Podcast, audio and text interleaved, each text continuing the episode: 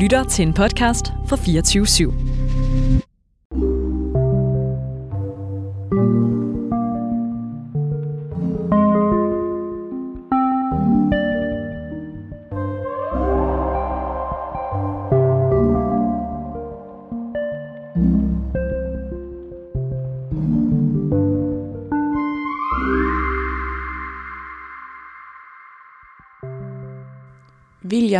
22 år og går på højskole. Han har holdt et oplæg foran de andre højskoleelever, fordi han var nødt til at i talesætte det ar, der går tværs over halsen på ham. Simpelthen for at aflive rygter. William har nemlig fået fjernet en masse knuder i halsen. For han har som den aller yngste dansker været igennem et kraftforløb med systekræft. Jeg har været på besøg på Odder Højskole hos William, og han har fortalt mig sin historie. Hvordan forholder man sig til døden, når man er 22 år gammel? Det spurgte jeg William om. Du lytter til Stigma. Mit navn er Miriam Leander.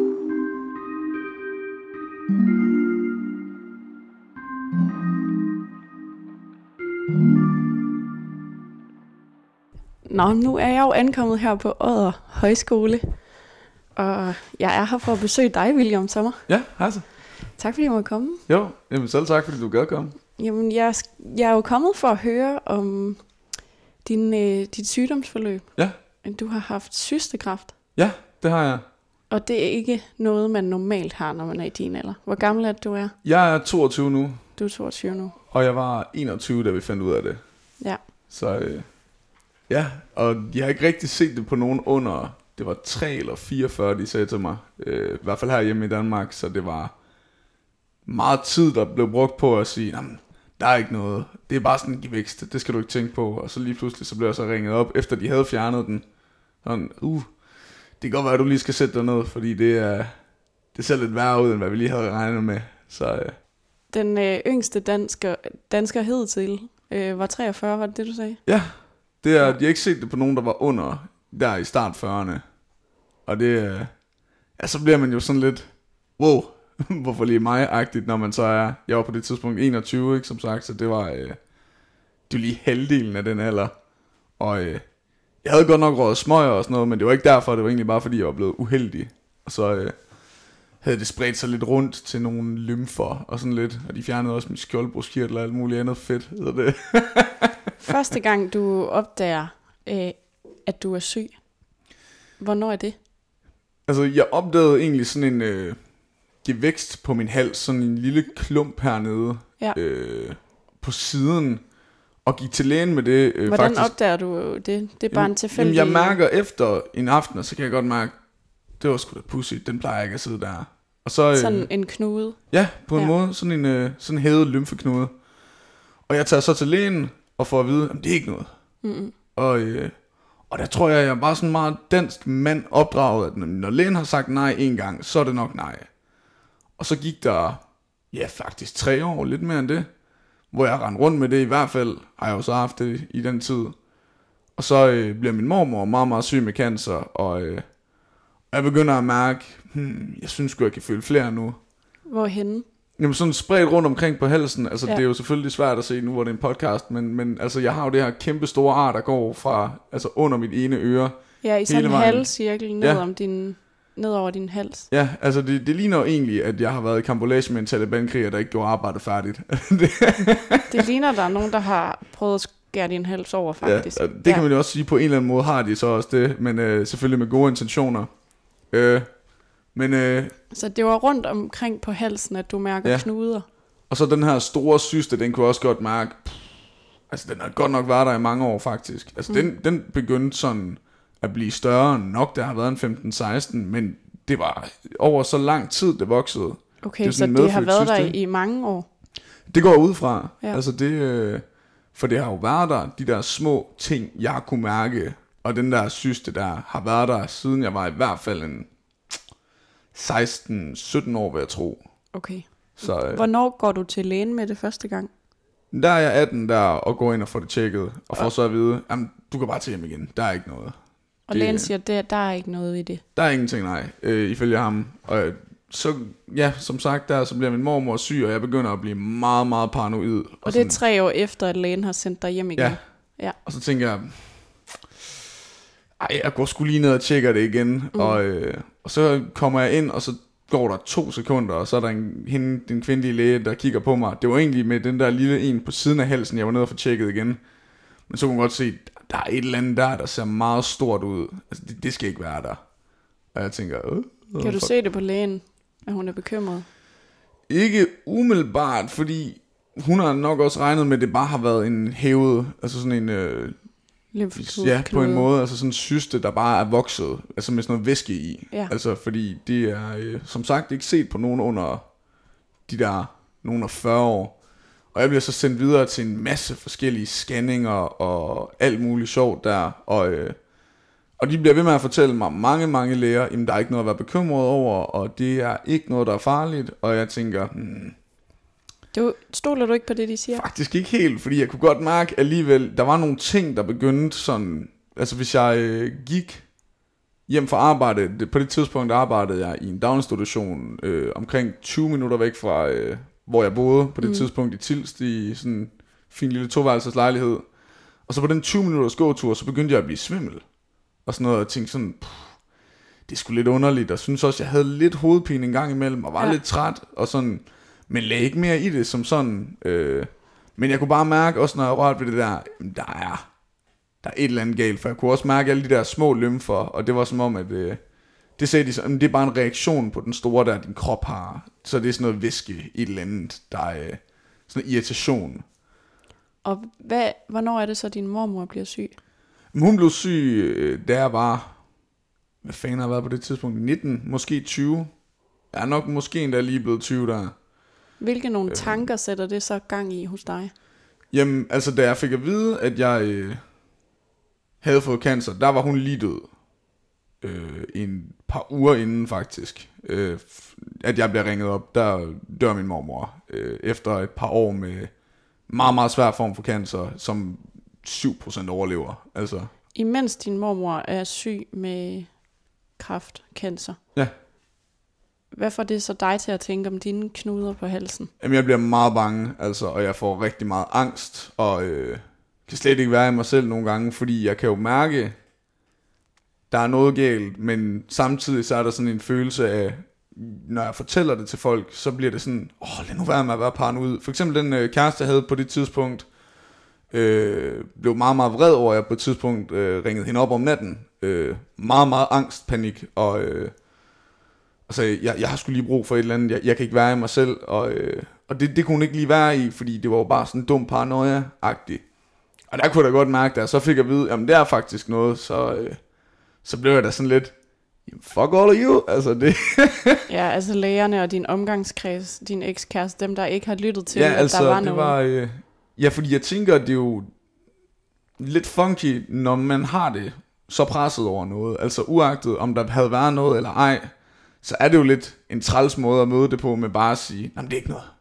Du, øh, det, det er fordi, altså en paranoia eller en angst eller en whatever, det stammer jo af en rationel frygt et eller andet sted. Om det så passer eller ej, så er frygt jo for det meste bundet i et eller andet, der giver mening.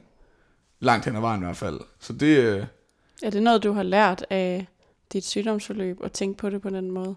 Det tænker jeg helt afgjort. Altså det, øh, jeg, jeg tror ikke, jeg havde tænkt så meget over det før. Altså jeg white dude fra Aarhus, altså du ved, der bare har de der, jamen sådan lidt, er vokset op på den der måde med, jamen, hvis du er syg, så løb det væk, og hvis du er ked af det, jamen, så gå lige ind på værelset og græd. Vi andre gider ikke se på det, altså du ved.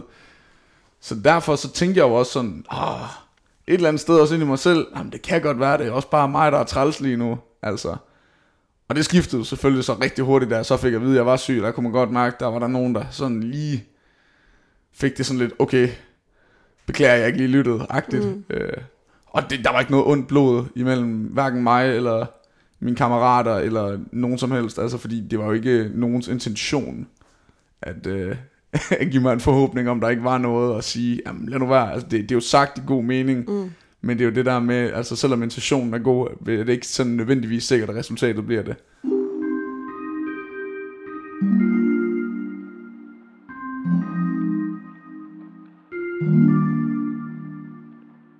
Kan du huske det øjeblik, at du får at vide, at det er kraft? Ja, det kan jeg meget, meget nemt. Jeg stod, jeg var i gang med at male op i min øh, gamle lejlighed, og jeg var på vej til et øh, medarbejdermøde nede i den institution, jeg arbejdede i. Og så ringede min telefon med et hemmeligt nummer, og jeg tænkte, oh, fuck, det er en telefonsælger. Men så tog jeg den alligevel, fordi mm. sådan, ah, whatever. Og så kunne jeg godt høre, jamen det var øh, hende, det var en læge, der hed Mathilde, øh, der havde opereret mig op i Randers, og fjernet den der syste, som de var helt sikre på var godartet. Og så kunne jeg bare høre hendes stemme med det samme. Det er ikke gode nyheder, det her. Øh, så sagde hun så, jamen vi har sendt øh, din syster der, prøver for den hele vejen til København og tilbage igen, og så frem og tilbage igen endnu en gang for at være helt sikre. Og det viser sig sgu, der er noget kraft i det her. Og så, øh, der stopper hele min verden bare sådan der. Altså mm. det er øh, fuldstændig som at være med i en film på en eller anden måde, hvor man bare tænker, det er bare ikke rigtigt det her. Altså det, øh, det var bare det, jeg var allermest bange for i hele verden. Og så får jeg det bare at vide. Og så over telefonen på sådan en helt normal tirsdag eller onsdag eller whatever, ikke? hvor man bare tænker, det, hvad fanden gør jeg så? Men så var hun så også meget, meget hurtig til at sige, nej, men øh, det, var ikke, øh, det var ikke aggressivt, det vi fandt. Og så var jeg jo så hurtig til at spørge ind, jamen, hvad med de andre lymfer, jeg har? Altså de her små hævelser, kan du prøve at fortælle mig om det? Ej, men øh, vi skal nok lige ind og have dig scannet. Og der vidste jeg jo så godt, okay. Går det så op for dig, alle de knuder, du har rundt på Der, halsen? der det går det op for kræft. mig, det er kraft det der. Altså fordi, så var der bare ikke nogen tvivl i mig længere. Fordi hvis det første var, så er det andet også. Altså det, øh, og så havde jeg prøvet det der med, jamen, øh, bare lige at tage den med ro, og sådan, jamen, det er nok ikke noget, men det bliver man jo også bare fucking skør af på et tidspunkt. Altså, det er jo nemmere at håndtere det, hvis man bare ser det, som det er, og så, øh, ja, får gjort noget ved det. Efter du øh, lægger røret på til lægen, kan du huske, hvad der så sådan går gennem dit hoved, og hvad du gør? Jamen, jeg falder grædende sammen på gulvet, meget, meget panisk angst, og øh, så ringer jeg til min mor og siger, Panisk angst, er det så sådan noget jamen, jeg, jeg gråd, hvor man ikke kan trække bag? Helt, altså fuldstændig, og banker mine hænder ned i jorden og tænker bare, fuck, altså jeg har lige lagt min mormor i graven for halvanden uge siden på grund af det her, og nu er det bare fucking blevet min tur, ikke? Det øh, Troede du, at du skulle dø? helt sikkert. Det var jeg, der, der var ingen tvivl op i mit hoved lige der, men det var også bare fordi jeg tænkte, jamen nu har de kommet med en ting, der viser sig at være noget andet. Så hvis de nu siger, jamen det skal jeg nok overleve, jamen, jamen det skal jeg nok ikke så. Altså fordi, man bliver bare, eller jamen, jeg, tænkte bare, jamen det, det er nok bare mig, der er uheldig. Og så er det nok bare sådan, det er nok bare det, der skal ske så. Det er nok øh, det lod, jeg ligesom har fået af i livet på en eller anden måde, at jeg bare skal være uheldig. Og det er jo også selvfølgelig, det er jo pisse urationelt, men når man så står i det, ikke også, så er det jo svært at være sådan lidt stoisk omkring det, så bliver man jo bare, altså pisse indvoldsk, jeg synes bare, at alting det er nederen. på en måde? Du ringede til din mor. Ja. Hvad Og, øh, siger du til hende? Jamen jeg siger, lægen har ringet, og hun siger, skulle de har fundet kraft i den prøve der. Og øh, så siger hun, hvad siger de? Så øh, bad hun mig om at give et nummer til den læge der, så hun også lige, fordi jeg var meget all over the place lige der, kunne ikke lige holde sammen på noget som helst. Og så øh, kørte hun så op imod min lejlighed og hentede mig, og jeg satte mig ned på sådan en kantsten og så meget sølle ud. Jeg tror, jeg drak sådan en eller anden yogi eller et eller andet, og drikke yoghurt og prøvede sådan at holde den inde. Men jeg havde bare lyst til at kaste op og lægge mig ned og kunne bare, altså, de nader. Altså, der var sgu ikke... Øh, så sætter du dig ind i bilen og kører med din mor Ja. hjem til hende. Ja, hjem til mine øh, forældres adresse, øh, hvor min søskende også bor. Og der var min lillebror hjemme, og der skulle jeg så også lige forklare ham, han er et år yngre end mig, at øh, jeg skulle lige få kraft. Øh, sådan der, og der kunne man godt mærke på ham, han vidste ikke lige, hvordan han skulle reagere. Så han satte sig bare ind med mig og drak en Faxe Kondi, og så sad vi bare sådan lidt og kiggede ud i luften, snakkede om, hvordan hans dag havde været og sådan noget, fordi det var bare lidt nemmere at være Tale om i. noget andet. Ja, ja, fordi vi vidste jo ikke rigtigt. Altså på det tidspunkt kunne jeg jo ikke rigtig vide, jamen, hvad skal der ske nu? Der er ikke blevet lagt nogen slagplan, jeg ved ikke, hvor slemt det står til. Jeg ved bare, at der er noget herinde i mig, der ikke skal være der. Øh, og vi ved begge to godt, fordi altså vores bedstefar døde af det, da vi var små. Vores mormor lige død af det. Så vi ved udmærket godt, altså hvis det her det ikke bliver fikset, så er der bare en udvej, og det er, at man dør. Altså, efter den dag, hvordan begynder din undersøgelser og sygdomsforløbet så? Jamen, øh, jeg øh, skulle op og øh, scannes igen, og der var min mor øh, med mig. Og hun var egentlig også meget sådan, ah, men vi ved jo ikke, om det er noget, og lad os nu gå ud fra. Og hun var egentlig sådan meget, meget rolig omkring det. Og hun var ret sikker på, at det var ikke noget. Og det var lægerne egentlig også. De var også ret sikre på, at de havde fået fjernet det hele. Men jeg vidste godt, der var et eller andet. Og så øh, gik vi ind, og jeg bliver scannet, og rigtigt nok, så finder de en masse af de her små lymfer, hvor man godt kan se, eller hvor lægen hun siger, altså jeg kan selvfølgelig ikke love dig, at det er kraft, men sandsynligheden, den er rigtig stor, øh, i forhold til, hvad det er, vi har fundet. Øh, så det skal simpelthen opereres. Og der kigger jeg så over på min mor, og hun får det også bare af helvedes til lige der, fordi nu skal vi begge to ligesom være i det der med, jamen jeg havde ret, agtigt. Desværre havde jeg ret lige der, fordi det var der jo ikke nogen af os, der havde lyst til. Og jeg vidste det godt, men bliver også helt vildt ked af det, der ligger der på det bord. Altså, for at vide, nu er den bare fucking gal igen, ikke? Altså det, Hvad er det for et bord, du ligger på? Jamen, man skal ligge sig op på sådan en briks, og så får man sådan noget rigtig koldt væske på halsen, og så sidder de og... Det er lidt ligesom, når man, øh, når man bliver scannet som til en gravid. gravid, ja. Ja, øh, bare på halsen. Ja. Det har jeg fået gjort mange gange nu efterhånden, men øh, ja, og det, øh, vi får ligesom vores nyheder, og får så at vide, jamen der ligger et hus dernede, der hedder Kraftens Bekæmpelse, og der kan I tage ned og snakke med en. Jeg tænker, fint. Det gør vi. Og det kunne jeg bare heller ikke rigtig være i. Jeg tror, jeg har brugt det to gange. Jeg synes skulle det var sådan lidt, lidt fluffy at gå ind og skulle forklare om noget, specielt på det tidspunkt i mit sygdomsforløb, hvor jeg jo faktisk ikke anede, jamen, skal jeg overleve det her? Skal jeg dø af det her? Skal jeg... What the fuck? Spurgte du lægerne om det? Jeg spurgte, hvordan ser det ud lige nu? Øh, og hende, Mathilde, hende lægen, der også havde ringet mig op, hun sagde, altså med den form for cancer, som det har været, som vi ligesom har fjernet i den syste der, og med det, som vi kan se, så har vi rigtig gode sandsynligheder for at fjerne det. Øh, men øh, jeg bliver så sendt videre til en masse scanninger af min krop og sådan, fordi vi kan jo faktisk ikke vide, om det har spredt sig, så jeg render i to og en halv, tre uger, tror jeg. Jeg ved sgu ikke, om det var så længe egentlig, men det føles som et år. Altså, hvor jeg ikke rigtig vidste, bliver jeg 23, eller har mine tre små søskende en storebror lige om lidt. Altså sådan nogle ting, hvor jeg øh, boede rigtig meget hjemme med mine forældre også i den periode, fordi jeg ligger op i min egen lejlighed og sådan ruminerer over, fuck mand, altså hvad, hvad skal der lige ske her? Altså det var, det var sgu for meget. Altså det der med at skulle kontemplere døden, når man er 21 år gammel, det var, øh, det var lige lovligt meget, synes jeg. Og så øh, på min 22 års fødselsdag, der var jeg så inde og få min dom, øh, sådan der om morgenen. Og hvad sad- var det for en dom? Jamen det var for at vide, altså hvor slemt så det ud. Altså. Ja. hvad, hvad viser de her scanninger? Har det spredt sig? Ja, præcis. Og jeg kommer så ind, og øh, vi venter en time ekstra ude i det venteværelse der, og jeg sidder bare, altså den der følelse af at være til en eksamen, og man lige har de der tre minutter, hvor der er votering. Altså prøv at strække det ud gange 20, og så skal du bare ind, du skal ikke ind og vide, jamen, har du bestået? Du skal ind og vide, kommer du til at overleve? Det, øh, det var fucking ubehageligt. Altså, og jeg sad bare trippet. Og så åbner døren, og så synes jeg ham lægen der, øh, han ser meget seriøs ud i ansigtet, og jeg tænker bare, fuck, mand. Pis, pis, pis, pis, pis. Men så siger han så hurtigt, Nå, men det er øh, der i halsen, det koncentrerer sig om. De har ikke spredt sig. Og jeg, altså, selvom jeg stadig har fået at vide, at du har kraft, så rejser jeg mig fandme op af stolen og råber, yes!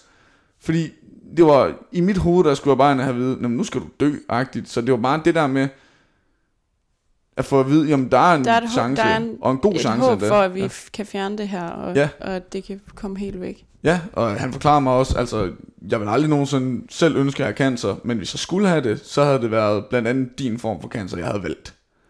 Øh, En form det for finder jeg- trøst, han prøvede at sige. ja, på en måde. Ja. Og det, og det lyder jo fucked up for mennesker, der ikke har prøvet det der, eller ikke har været sådan helt tæt på det.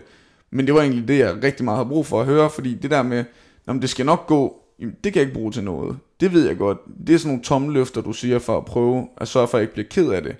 Men det kan jeg bare ikke arbejde med, fordi selvfølgelig er jeg ked af det. Så det er, så vil jeg sgu hellere, altså svisken på disken, sige, hvordan ser det ud, hvad kan jeg gøre, og hvad vil I gøre? Øh, men man kunne også mærke på mine forældre, da vi sådan kørte hjem, der var sgu sådan lidt en presset stemning, imens jeg sad der og var sådan rimelig glad. Altså jeg tænkte, jeg skal sgu i byen i aften og fejre jer fødselsdag. Min far han spurgte også, jamen du ved godt, du er jo syg. Altså du, du har jo kraft. Ja ja, men det har ikke spredt sig. Jo jo, men han har ikke noget. Jo jo, jeg ved godt, det er slemt. men Det behøver vi ikke at i tale sætte lige nu. Altså det ved jeg godt. Nu fejrer vi lige den her sejr. Nu, ja, præcis. Det er sådan, det, nu var det lige den her, vi vandt. Og så, øh, så må vi tage resten senere.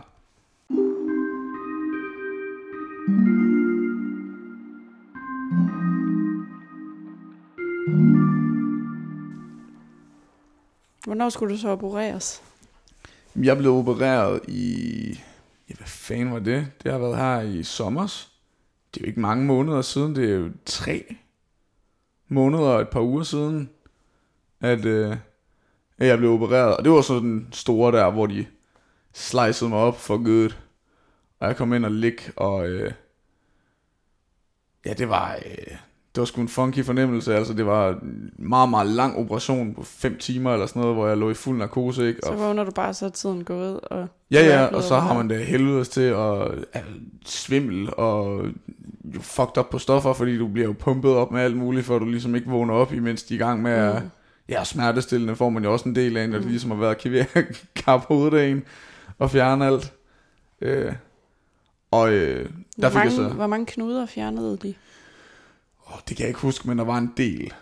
Det, øh, der var en, pff, en 6-7 stykker, vil jeg tro. Sådan Mm. mm. slag på tasken. Øh, som sådan lå lidt bredt, og det er også derfor, at ligesom er så stort. Øh, Ja. Fordi de skulle ligesom lidt bredt rundt omkring, og øh, det var også der, lægen han forklarede mig, jamen hellere, at vi opererer dig en gang, og så fjerner vi bare hele lortet, Mm. end at der går to måneder, og så skal du regne igen, agtigt. Øh, for det er Ja. dårligt for kroppen, og det, øh, og det er jo også altså, psykisk sindssygt hårdt at ligge på sådan et hospital. Altså det det fucking værste, jeg har prøvet.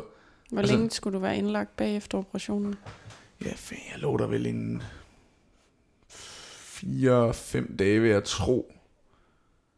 Der omkring ungefær. Og så øh, efterfølgende, så begyndte jeg at få sådan noget lymfevæske, øh, der gjorde, at min hals, den faktisk blev 3-4 gange så stor. Altså min hals, den gik hele vejen ud til, hvor min hage er. Hold op. Det lignede, hvis man nogensinde har set sådan en slange, der har spist en kokosnød, det, det så faktisk sådan ud, det var meget, meget voldsomt. Og flere af de øh, sygeplejersker, jeg har været inde ved, de har sagt, jeg har set øh, lymfevæskehævelser før, jeg har aldrig set noget som det der. Hold op. Og øh, ja, det var også træls, fordi så skulle jeg indlægges igen, og så var man bare... Altså min idé af helvede, det er jo sådan et øh, sådan et hospitalsrum der. Hvorfor det? Jamen det er så deprimerende, og man bliver så syg af det. Altså det er, øh, det er den der viden om, jamen jeg er her af en grund, selvfølgelig, så du bliver jo bare konstant konfronteret ved det. Og det er så sterilt og uscharmerende, og der kommer sygeplejersker ind og prikker og stikker i en hver 15 minut, og maden er ringe, og der er kun Flow TV. Altså jeg sad så sådan noget TV2 Charlie klokken kvart over 11 om formiddagen, og tænkte bare, det var ikke rigtigt det her. Og når du siger, at man bliver så syg af det, det er så følelsen af, at man ikke kan holde noget på afstand, Ja, altså det er... er indlagt. Ja, helt sikkert. Og, men, altså, jeg lå der, og jeg kunne ikke rigtig gå i bad, og sådan, fordi jeg var så fucking øm, og jeg havde sådan to slanger siddende i min hals med sådan Mm. noget, øh, med sådan noget dræn i, og Ja. øh, altså, det var bare røvtur på røvtur, ikke? Altså, og øh, så lige for top lavkagen der, så lige der jeg vågnede op for operationen, der havde fået lagt et kateter, så det var ligesom måden, jeg vågnede op på det der, det var, at der kom sådan en ældre dame ind, og altså, det er lidt ligesom, hvis man, det er jo en forfærdelig måde at vågne hvis man, øh, altså de der klovne, der trækker sådan et handkerchief ud af munden og bare bliver ved. Det var sådan, jeg havde det med sådan en slange, bare lige dernede. Altså, Mm. som hun bare bliver ved med at stå og flå ud. Jeg tænker bare, okay, fucking godmorgen. Altså, det, det er det her. Så er der Mm. ligesom blevet lagt øh, for dagen, hvad det er, jeg har gået ind til. Og det var selvfølgelig, og de var skide søde og pisse dygtige, alle dem, der arbejdede der, og jeg var rigtig, rigtig glad for den behandling, jeg fik, og fik også enmandsværelse og alt muligt, så det var jo en, altså ud fra rammerne, rigtig god oplevelse, men det er jo bare det, når man ved, jamen grund til, at jeg ligger her, det er fordi, jeg er nu 22 år, og har en sygdom, øh, som ældre mennesker typisk får. Altså, der var ikke en på den gang, ud over mig, der var under 70. Så når man skulle ned og hente morgenmad og sådan noget, så står jeg bare med mennesker, hvor jeg tænker, du er fucking ældre end min morfar. Altså, og det er ikke ham, der ligger herinde, det er mig. Altså, det er sådan lidt, for real. Mm. Ej, det var sgu sådan lidt, øh, Hvornår har du følt dig mest syg? Jamen, det var da jeg lå der, tror jeg. Dagene efter operationen? Ja. Og så, øh, jamen så også, øh, jeg var på Spot Festival, øh, lige der fik at vide, at øh, den der syste, de har fjernet, der, der var kraft i. Øh, og der gik jeg rundt med mine kammerater, og øh, havde lige glemt at fortælle, det er ikke lige noget, vi behøver at snakke højt om øh, ved alle der. Og så er det jo bare sådan noget, der spreder sig, altså som en bål, altså i en fucking tør skov, ikke? Altså det siger bare, og så ved alle det. William har kraft. Ja, ja. William har kraft. Og så kunne jeg mærke, det var ikke lige alle, der i tale satte det, men der var en af mine veninder, der gik over, hej, hej, hvordan har du det? Hej, hvordan har du det, skat? Og sådan, var sådan, Altså sådan krammet der ja, men ekstra. på sådan en, øh, ikke på sådan en, hvor det er godt at se dig måde, mere sådan en, ej, hvor er det synd på dig måde. Og jeg havde reageret på fuldstændig samme måde, ved jeg godt. Men lige i sekundet, der havde jeg bare lyst til at sige, lad være. Lad for helvede være. Altså det er, jeg ved godt, den er gal. Og du ved godt, den er gal. Men det der med at, øh, at behandle mig anderledes, og sådan virkelig gøre mig til patient, det, er sådan lidt, det, det må de gøre inde på hospitalet. Det er ikke dit arbejde. Dit arbejde det er at hælde bajer i nakken, og stikke mig en lammer, og sige, at jeg ligner en idiot, ligesom du altid gør. Fordi det, det gør det bare lidt nemmere, at der også kommer lidt hverdag over det. Og det var også noget af det, jeg måtte forklare for mine venner rigtig meget. Sådan, hvordan fanden kan du være i det? Jamen, det bliver jeg nødt til. Det er min hverdag nu. Det er sådan, jeg bliver nødt til at kunne sådan leve og sådan, ja, vende mig til, jamen, det er de spilleregler, der er nu. Det er de kort, jeg har på hånden. På en måde, ikke? Så hvis du skulle give et råd til øh, nærstående øh, mennesker, til personer med kraft, hvordan skal man så opføre sig? Og hvordan kan man hjælpe, uden at det bliver, at man bidrager til at gøre personen endnu mere syg og mere patient? Altså, det er selvfølgelig forskelligt fra person til person, hvad det er, man vil have. Men i hvert fald i mit tilfælde, så det bedste, man kunne gøre, det var egentlig, jamen, spørg. Og man må også meget gerne i tale til det. Altså, og hvis man så kan mærke, det er måske ikke lige nu, vi skal snakke om det, så også respektere det, og lad være med at sige, hey, sorry, men bare, jamen, roligt, let it slide, og så bare emneskift. Men, øh, altså, ja, spørg interesseret ind, og prøv at mærke an på den, der er syg. Hvad er det, du har brug for lige nu? I stedet for at gå over med den der, "Jamen, jeg ved de facto, hvad du har brug for. Jeg ved udmærket, at du skal, øh, Ha' et kram. du skal have et meget langt kram, og så skal jeg øh, fortælle dig om min mormor, der også har været syg. Det, det, det skal man ikke gøre. Det der. Det, øh, og er du det skal noget, heller ikke... Er det noget, du har oplevet? helt vildt. Også når jeg har været i byen og sådan noget, altså meget tit med sådan nogle fulde mennesker, der går over. Hey mand, det var min mormor, hun var så syg øh, for 10 år siden, der hun er så død nu, ikke? Jamen, fedt nok, din kæmpe hat, og jeg har så stadig, altså, det, det er ikke det samme. Altså, Er, det, er det noget, vi mennesker gør, at vi forsøger at finde noget, der relaterer til, at vi selv har oplevet? Altså sådan og leve os ind i det den vej. Ja, jamen det tror jeg helt klart, og det er jo også, og det er jo det, der er det er lidt sådan funky med kraft, det er alle, i hvert fald alle jeg kender, har på en eller anden måde været berøring med det. Altså, om det er ens oldemor, eller mormor, eller ens vens forældre, eller et eller andet, alle kender en, der har haft det, eller har det, eller er død af det. Øh, så derfor er der rigtig mange mennesker, der tænker, Nå, hvis jeg lige smider den her historie af, så kan jeg lige mærke, hvor sundt det er for ham. Det er sådan lidt sådan, det virker. Sådan et, jamen det er forfærdeligt. Ja, Eller vise ham, at jeg forstår det. ja, på en eller anden måde, men det er det, vi forstår det alle sammen godt. Altså, der er det her meget populære indsamlingsshow en gang om året. Et misforstået hensyn Altså, i dine øjne. Det er nemlig det, altså Ja. fordi det, det er jo lidt ligesom, øh, hvis man er, jeg har også engang været deprimeret, øh, og der var der rigtig mange af mine kammerater, der sagde, om op på hesten igen. Og jeg ved godt, jamen, det er jo sagt din sød mening, men altså lille bassemand, sådan forholder verden sig jo bare ikke lige. Altså, og jeg ved godt, du prøver at være flink og prøver på at hjælpe mig, men det er nemlig ikke dit job at hjælpe dig, mig. Det er dit job at være der som en kammerat, eller som en, jeg bare kan snakke med, på en måde. I stedet for det der med, at jeg skal være patient, og du skal være sygeplejerske. Altså, fordi så synes jeg også, det bliver sådan en ulige magtforhold, hvor jeg sådan er den der lille stakkel. Det, det kan jeg sgu ikke lide. det er i hvert fald ikke for mig.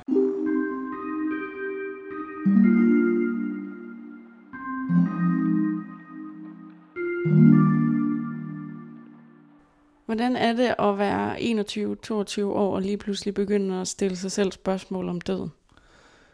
Det var meget vildt. Altså det der med, at jeg skulle til at tænke over, jamen, det er faktisk ikke rigtig sikkert, at jeg er her om et par år. og det er ikke rigtig sikkert, at jeg når det der med, altså white picket fence og en røvsyg kone fra Herlev og nogle børn, jeg heller ikke kan lide. Ej, det behøver ikke at være så trist, vel? Men altså de der ting, som alle andre mennesker får lov til at opleve, der er noget, der er tænkt, det vil fandme være surt, hvis det skulle være nu. Men øh, samtidig, jeg tror faktisk, jeg nåede at vende mig så meget til tanken om, at det måske også kunne være noget lidt større.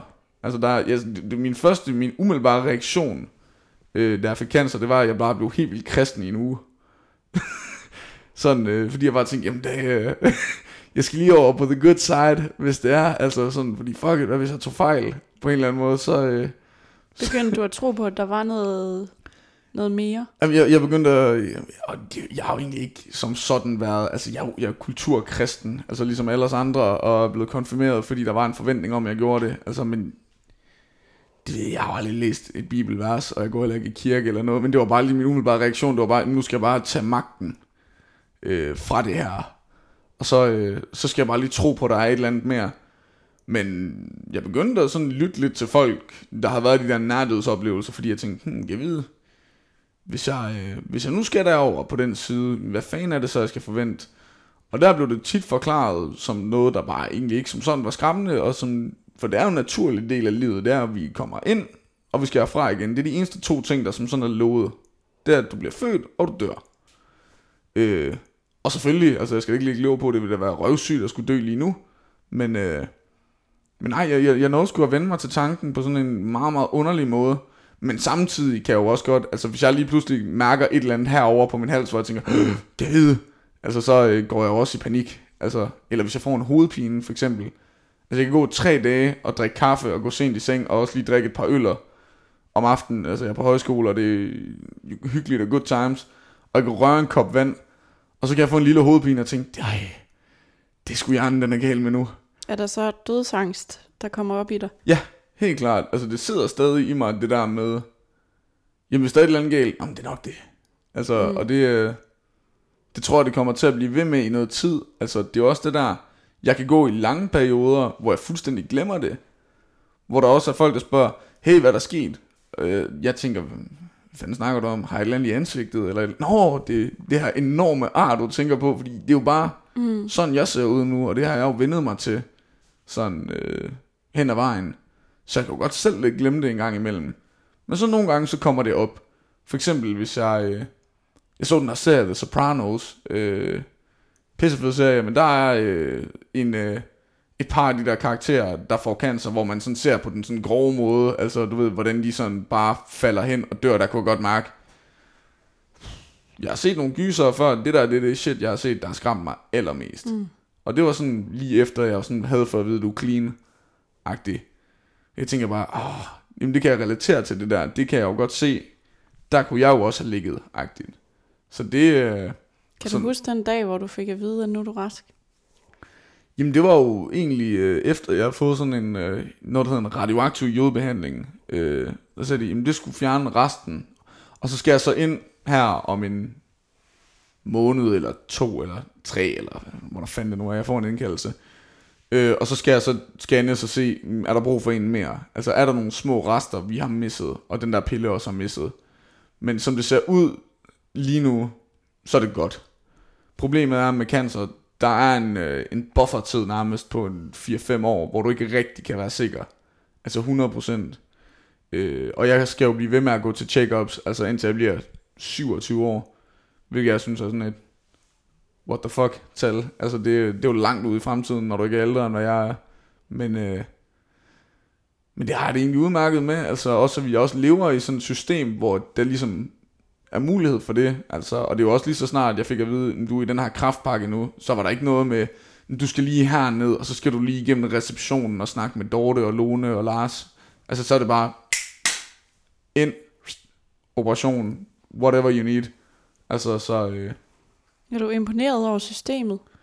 Jamen, når det virkelig brænder på, så var jeg da egentlig rimelig imponeret over, hvor hurtigt det gik. Altså, fordi jeg havde gået i et halvt år, måske endda lidt mere faktisk, øh, og var blevet sendt fra scanning til scanning til det nye fucking lægehus til det andet, altså hvor jeg følte mig sådan lidt, nu bliver jeg bare pisket rundt alle mulige funky steder, For, for at vide også en af stederne, om vi har ikke lige fået dine papirer hernede fra.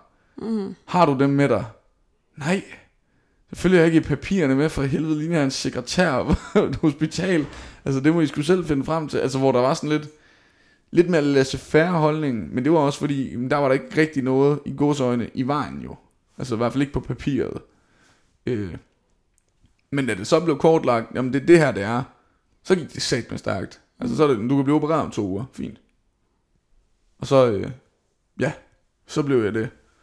Hvor lang tid øh, har du så været erklæret rask? Det var ikke ret lang tid, inden jeg startede her. Hvad fanden det? Det er vel et par måneder. Mm. Vil jeg tro egentlig, at jeg ligesom, siden jeg sådan blev i går sådan færdig. Øh, om det så er helt færdig nu, det er jo svært at sige. Men øh, Er det bevidst, at du ikke selv bruger ordet rask? nej, det ved jeg ikke engang, om det er. Det tror jeg måske er lidt underbevidst. Men det er... Øh, jamen, det ved jeg ikke. Det, det er fordi, jeg gider ikke have en lang næse, hvis jeg så får at vide, om der er sgu et eller andet alligevel. Det, det kan lyde så dumt, ikke? Øh, behandlet. Færdigbehandlet, ja. Ja. Det er... Øh... Så altså, som, men altså, som det er lige nu, er jeg ligesom, ja, færdig med det her. Ja. For now. Og forhåbentlig, så bliver det jo vist sådan, og det ser det jo også ud til, og der er jo ikke noget, der tyder på andet. Og det er... Det er jo dejligt befriende tanke, egentlig, det der med, jamen, jeg skal i hvert fald ikke bekymre mig. Fordi det er også... Det er jo det værste i det, det er fandme det psykiske. Altså, det er... Det, det er svært at være i. Hvornår besluttede du dig for at tage på højskole bagefter? Jeg var egentlig skrevet op her, altså før jeg blev syg. Nå, Og så blev jeg syg og fik at vide, at vi kan operere. Og det var faktisk også noget af det første, jeg spurgte om i forhold til den operation der, fordi jeg havde også bare brug for, at der kom noget normal hverdag i den igen. Jeg har gået i tre måneder, altså op til her, havde bare siddet op i min lejlighed, og så har jeg været på hospitalet. Det var ligesom det min hverdag. Altså, jeg kunne ikke arbejde længere. Jeg kom ned på arbejdet en dag, hvor jeg havde sovet i 10 minutter, tror jeg, på sofaen. Og det var ligesom, hvad jeg kunne få ud af det den nat. Og det var også før, vi sådan vidste, hvordan og hvorledes. Og jeg var pædagog med hjælper. Altså, der er jo små børn, der render rundt og skal se mig som sådan voksen og ansvarlig og sådan lidt stoisk. Og det kunne jeg bare slet ikke være i. Så, øh, så jeg var meget, meget stolsat på, at jeg skulle herop og ligesom få noget hverdag i den. Og det var ligesom sådan min gulderod for inden af det her. Det var ligesom, jamen nu skal jeg ud og være ung igen. Fordi jeg følte mig som en meget, meget voksen mand i den periode. Altså fordi, og det var også det der, når jeg snakkede med mine kammerater, hvad har du lavet i weekenden? Jeg har drukket øl og set porno. Hvad har du lavet? Jeg har været inde og blive opereret for kraft. Altså det er sådan lidt, okay, det, det er lidt herover jeg har lyst til at være, i stedet for der, hvor jeg er lige nu, ikke? Altså det, øh, så det havde jeg sgu brug for lige at komme op og være lidt ung og dum igen. Det, det er sgu dejligt. har du en fornemmelse af, at du er blevet ældre, end din alder siger Ja, det sidste halve år? helt afgjort. Altså jeg har i hvert fald fået, jeg, eller jeg føler i hvert fald, at jeg modnet rigtig meget i forhold til nogle ting. Også i forhold til nogle overvejelser, jeg har gjort mig omkring livet, og det der med, og sådan at turde springe ud i nogle ting, jeg aldrig havde gjort før, fordi jeg har bare sådan lidt en holdning om, jamen nu er jeg her jo. Altså, og det er jo aldrig lovet, fandt jeg ud af der, jamen, at du bliver 80 eller 90. Det er sådan et, vi har jo sådan et meget privilegeret billede på verden her i Danmark med, at jamen, alting det er givet, og vi skal nok blive pisse gamle og have velstand igennem det hele, og vi skal nok være lykkelige hver eneste dag i vores liv, men det, sådan er det bare ikke. Altså, det er der, der er ingen mennesker, der har det fedt hele tiden. Altså det her, det var min i det eller min største nitte indtil videre i hvert fald, jeg ligesom har skulle trække. Men det betyder jo ikke, at jeg er den eneste, der har prøvet noget, der er nederen. Det er bare nemmere i talsæt det her, end for eksempel, hvis du har det psykisk dårligt, eller et eller andet. Jeg har prøvet på et tidspunkt at være deprimeret, det kunne jeg slet ikke i talesæt på den samme måde. Fordi det er jo sådan lidt, hvad er du bare ked af det? Så æd en snack og se en film, altså det er det, jeg gør. Jamen, og så skal man til at prøve at forklare, jamen, det er slet ikke sådan, det hænger sammen, men der er lidt, det er ligesom lidt sværere for folk at forholde sig til. Nu du fortæller mig, at du også før har prøvet at være deprimeret, så kan jeg ikke lade være at tænke på, om du ikke har haft depressive tanker i løbet af det her forløb. Om det ikke også har været meget tungt psykisk at komme igennem det. Jo, altså det var i hvert fald i, øh, i perioden, hvor jeg ligesom ikke vidste, hvad der skulle ske. Og sådan. Fordi altså i perioden, hvor der var blevet lagt en handlingsplan, der gik alting så stærkt, at du havde ikke rigtig tid til at tænke over noget som helst. Der bliver du bare meget, meget omstillingsparat, og så skal du bare go with the flow, og så kan du ligesom blive pisseked af det senere hen. Og det gør man også. Eller man gør ikke, jeg gør. Øh, men, men jo, i den periode der, hvor jeg også var sådan meget hjemme med mine forældre, og ikke lige vidste, hvordan der var ledet, så var jeg jo fucking ked af det. Altså hele tiden. Og der var også en dag, hvor jeg prøvede sådan, hvad de gør på film? De går ud og drikker. Og så øh, rendte jeg ned, jeg boede lige ved siden af en 7-Eleven, og så købte jeg en ordentlig røvfuld bajer og drak en flaske rosé. Og brækkede mig i mit toilet, og så tænkte jeg, okay, det gør jeg så ikke lige igen det her. Øh, og fik en veninde til lige at komme forbi, fordi jeg havde, kunne bare lige mærke, nu ramler det hele skulle lige øh, op i hovedet på mig. Jeg skal lige øh, have noget normalt liv her. Øh. Men så ellers så prøvede jeg jo at håndtere det så bedst jeg nu lige kunne. Altså at prøve at i tale sætte det og prøve at forstå, at øh, jamen, det er i hvert fald ikke over endnu. Det er ikke gået helt galt endnu. Og der er jo en chance for, at det går godt. Så, øh, så det er det, man, man vakler sgu sådan lidt i det. Altså det er nogle dage, der er det rigtig, rigtig svært at være i, og andre dage, der er det bare hver dag. Fordi man har ligesom brug for, jeg tror det er ens egen hjerne, der ligesom giver en et frikvarter en gang imellem. Fordi det bare er for tungt. Ja, at gå og, og overveje sådan nogle ting. Har du lært noget i sådan forhold til, om du har fået en ny øh, livsfilosofi, eller om du lever på en anden måde, eller sådan har taget noget med? Jeg er meget gladere nu, har jeg lagt mærke til. Og folk, de sådan, de i tale sætter ofte, jamen du har så positiv en energi. Hvor jeg tænkte, det, det er ikke så tit, eller jeg har fået det at vide førhen i mit liv, men ikke lige så ofte, som jeg gør nu. Og så, øh, tror bare, jeg er blevet sådan lidt mere ligeglad med, hvad det er, folk egentlig sådan går og tænker, og, øh, og siger, og prøver sådan lidt mere at tage livet ved nosserne, for at sige det rigtig grimt. Øh, jeg er for at huske lidt afstumpet. Øh, men øh, altså for eksempel her i lørdag stadig vi sådan en øh, sådan film udklædningsfest-agtigt, hvor jeg havde dametrusser på, og et korset, og, øh, og sådan nogle virkelig kinky ankelstrømper med hofteholdere til. Ja. Altså hvor jeg tænkte, havde det her været for et år siden, så havde jeg fucking aldrig gjort det. Altså, og fuld drag makeup og lige Altså faktisk lidt en million, not gonna lie, men... men var det sjovt? ja, det, var, det var grineren. Men, men, men det var Hvad sådan var det, der de fik dig til at, at sige ja til det? Jamen, altså egentlig, jeg synes jo, det kunne være pisse sjovt, men så er det også bare fordi, jeg tror bare, at jeg i kraft af, at jeg har prøvet det her, sådan hellere vil leve det liv, jeg tænker, det lyder fedt det her, og så bare gribe impulserne, i stedet for at tænke, oh, men hvad nu hvis, og jamen, det, det er jo meget mere sikkert at gøre det her, og hvis de andre de nu også tænker, så kan jeg jo også risikere, at jamen, det, det er sådan blevet lidt bedre til at sige, jamen, fuck nu det, det, det er dig selv, du lever for, på en eller anden måde. Altså, for nærmest at lyde som en for Liberal Alliance, ikke? Men, men det er ligesom dig, du skal fokusere på øh, sådan, i mange hensener, fordi ellers så bliver du jo bare ulykkelig. Altså, hvis du altid går og tænker over, jamen han, hun og de og dem kommer til at tænke alt det her om mig, hvis jeg gør det her, og jamen det hele det falder nok også fra hinanden, hvis jeg tager et sabbatår mere og rejser derud, hvor jeg gerne vil det, eller hvis jeg nu tager til den her fest og glemmer at lave min lektier den her ene aften, så øh, får jeg nok ikke, ikke 12, og så, øh, så ramler hele mit liv. Nej, men det gør det ikke. Altså, det er pisse fint, så og så det tage de der er, chancer. Og det, det er meget bedre, og det kommer man også til at blive gladere for i længden. Altså, jeg har brugt to år som pædagogmedhjælper, hvor jeg også tænkte, at jeg kunne også tage ud og rejse. Ah, ej, jeg lader lige være. Og så blev jeg syg og tænkte, fuck mand, er det det sidste, jeg har gjort? Jeg var glad for det job, men jeg kunne bare ikke lade være med at tænke, er det sidste, jeg har gjort i mit liv, at skifte blære? Det, var, det, var det den high note, jeg gik ud på? At der kunne jeg godt lige mærke, fuck. er det tanken om, at det man gør kan være det sidste, der får dig til at sige, nu griber jeg bare det, jeg har lyst til lige i det her øjeblik. Ja, det tror jeg. Altså langt hen ad vejen, det er, at øh, jeg vil i hvert fald meget nødig stå i den situation igen, og tænke, jeg kunne have gjort det her, og jeg valgte at lade være, og nu får jeg nok ikke muligheden igen.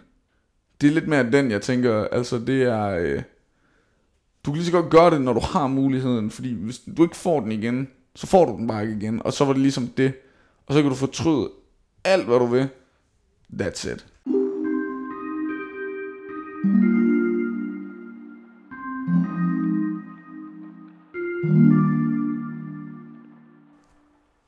Du fortalte mig, at du var nødt til at stille dig op foran øh, højskolen her. Ja. Og lige fortælle om dit ar. Ja. Hvorfor det? Jamen, uh, it had come to my attention til en af festerne, at uh, der er gået sådan et rygte iblandt i hvert fald nogen om, jamen, uh, han har nok prøvet at hænge sig selv, uh, altså fordi jeg har det der store ar, jeg ligesom har. Um, og der tænkte jeg, ej, det, det er da egentlig sådan rimelig ubehageligt rygte, der går rundt, fordi det, det er da også sådan, det er jo en meget morbid tanke, Mm. at, øh, at det ligesom skulle være derfor. Øh, og samtidig så koblede jeg det så også op på noget, der ligesom i tale det med, hvis du så også lige prøver at kigge til siden, og lige på din sidemarker, det kan godt være, at han ikke har nogen art, der er lige så tydelige som mine, men har han måske også haft en god dag, eller har hun haft en god dag?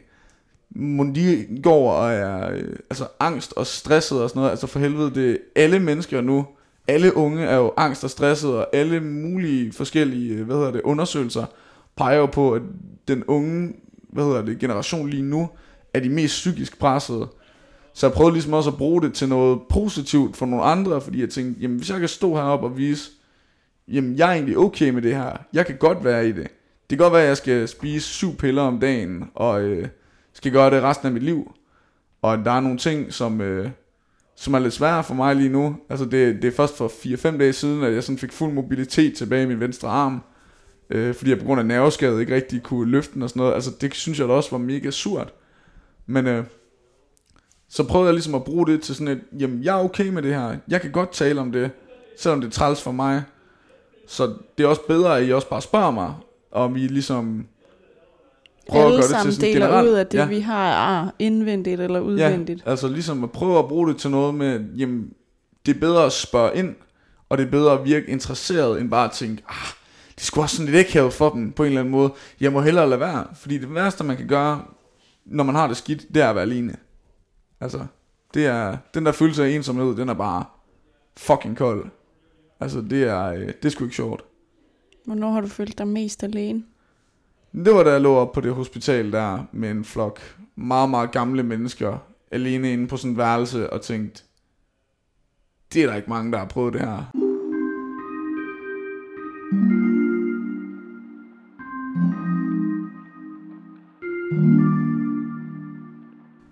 Frygter du, at det ikke er overstået, selvom de siger det? Det gør jeg. Også i den grad. Hvor meget fylder den frygt? Mindre og mindre, men øh, altså for eksempel, ja, det ved jeg sgu ikke rigtigt, hvis jeg, øh, hvis jeg synes, jeg har lidt ondt i hovedet, eller hvis jeg kan mærke, at jeg er lidt sløj i dag, eller et eller andet, så kommer det meget naturligt op i mig, at, nå, men det er derfor. Det, det må være kraft. Og det, øh, eller hvis jeg, ja, ser nogen, der er syge af det, eller hører om nogen, der er syge af det og sådan noget, så kan jeg også godt mærke, at der kommer sådan en, øh, sådan sug i maven på mig, hvor jeg bare lige bliver revet 3-4 måneder tilbage, og bare står midt i det der igen. Så, øh, så den der øh, frygt for, om, øh, om det reelt set er helt overstået, den, den kan godt komme op i mange gange imellem. Men endnu en gang, det er det der, nogle dage er nemme, andre dage knap så nemme. Og det øh, lærer man gradvist at leve med. At man også er ked af det en gang imellem. Og så også bare i tale sætter det. Øh, det er jeg blevet rigtig god til, i forhold til hvad jeg førhen har været. Hvordan gør du det sådan over for folk omkring dig? Jamen jeg siger bare straight up, øh, prøv at høre, jeg er faktisk mega dødsangst lige nu. Jeg sætter mig skulle lige ind på værelset i 5 minutter, og jeg kunne godt lige bruge en krammer, eller et eller andet. Mm. Altså sådan, bare selv siger, hvad jeg har brug for.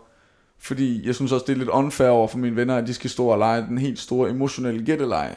Altså sådan, jamen giv vide, hvad fanden han lige vil have. Vil han have en cola, eller en flad, eller øh, skal jeg kysse ham, eller hvad, mm. hvad, hvad fanden? Hvordan behandler vi lige det her? Så, øh, Ja, fordi jeg, jeg har også lært, altså når jeg så selv i tale sætter det, så det der, der har jo tit været det der, igennem min barndom, det der mandeideal med, du må ikke sætte ord på de her ting, og du skal helst ikke bede om hjælp og sådan noget. Men når jeg så gør det, så er responsen overvejende rigtig god. Altså, øh, eller faktisk udelukkende været rigtig positiv, og folk er meget respekterende, og meget forstående over for det. Øh, hvilket jeg synes er mega fedt. Nu har du et par gange i tale sat det der mandeideal. Ja.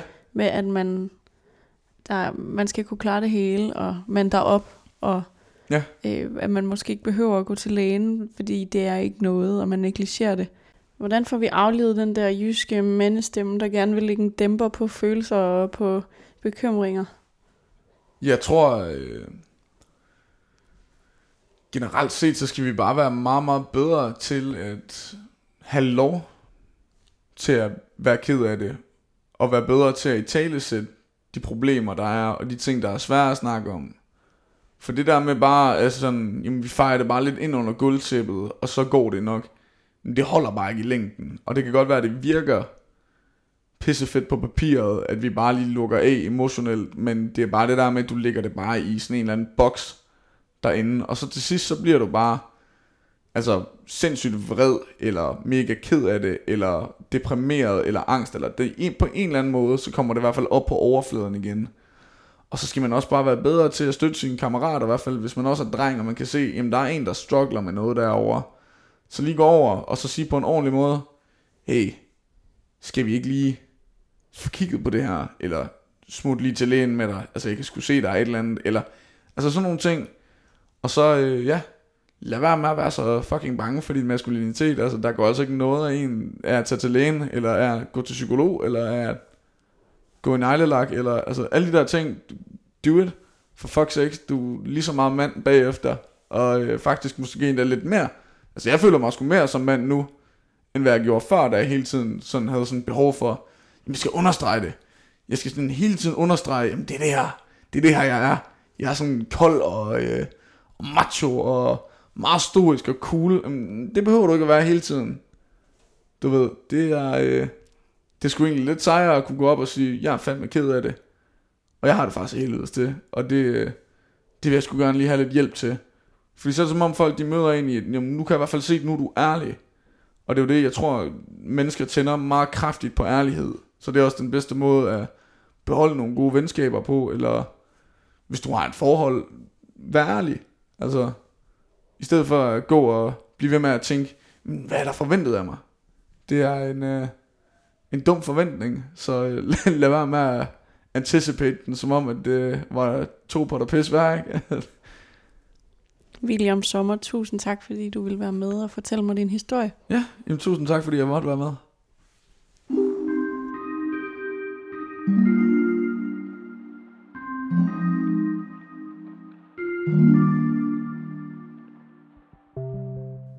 Du har lyttet til en podcast episode af Stigma.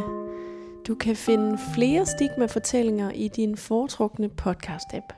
Du kan også gå ind og abonnere på podcasten, så du automatisk får en påmindelse om de nye episoder, når de udkommer hver uge. Du kan følge med inde på Instagram, hvis du øh, søger på stigma underscore univers, hvor øh, altså, du også er meget velkommen til at skrive til mig. Og ellers kan man altid øh, skrive en mail til mig på øh, mile-247.dk Tusind tak, fordi du lytter med. Vi lyttes ved enten på søndag kl. 15 eller i næste uges episode af podcasten.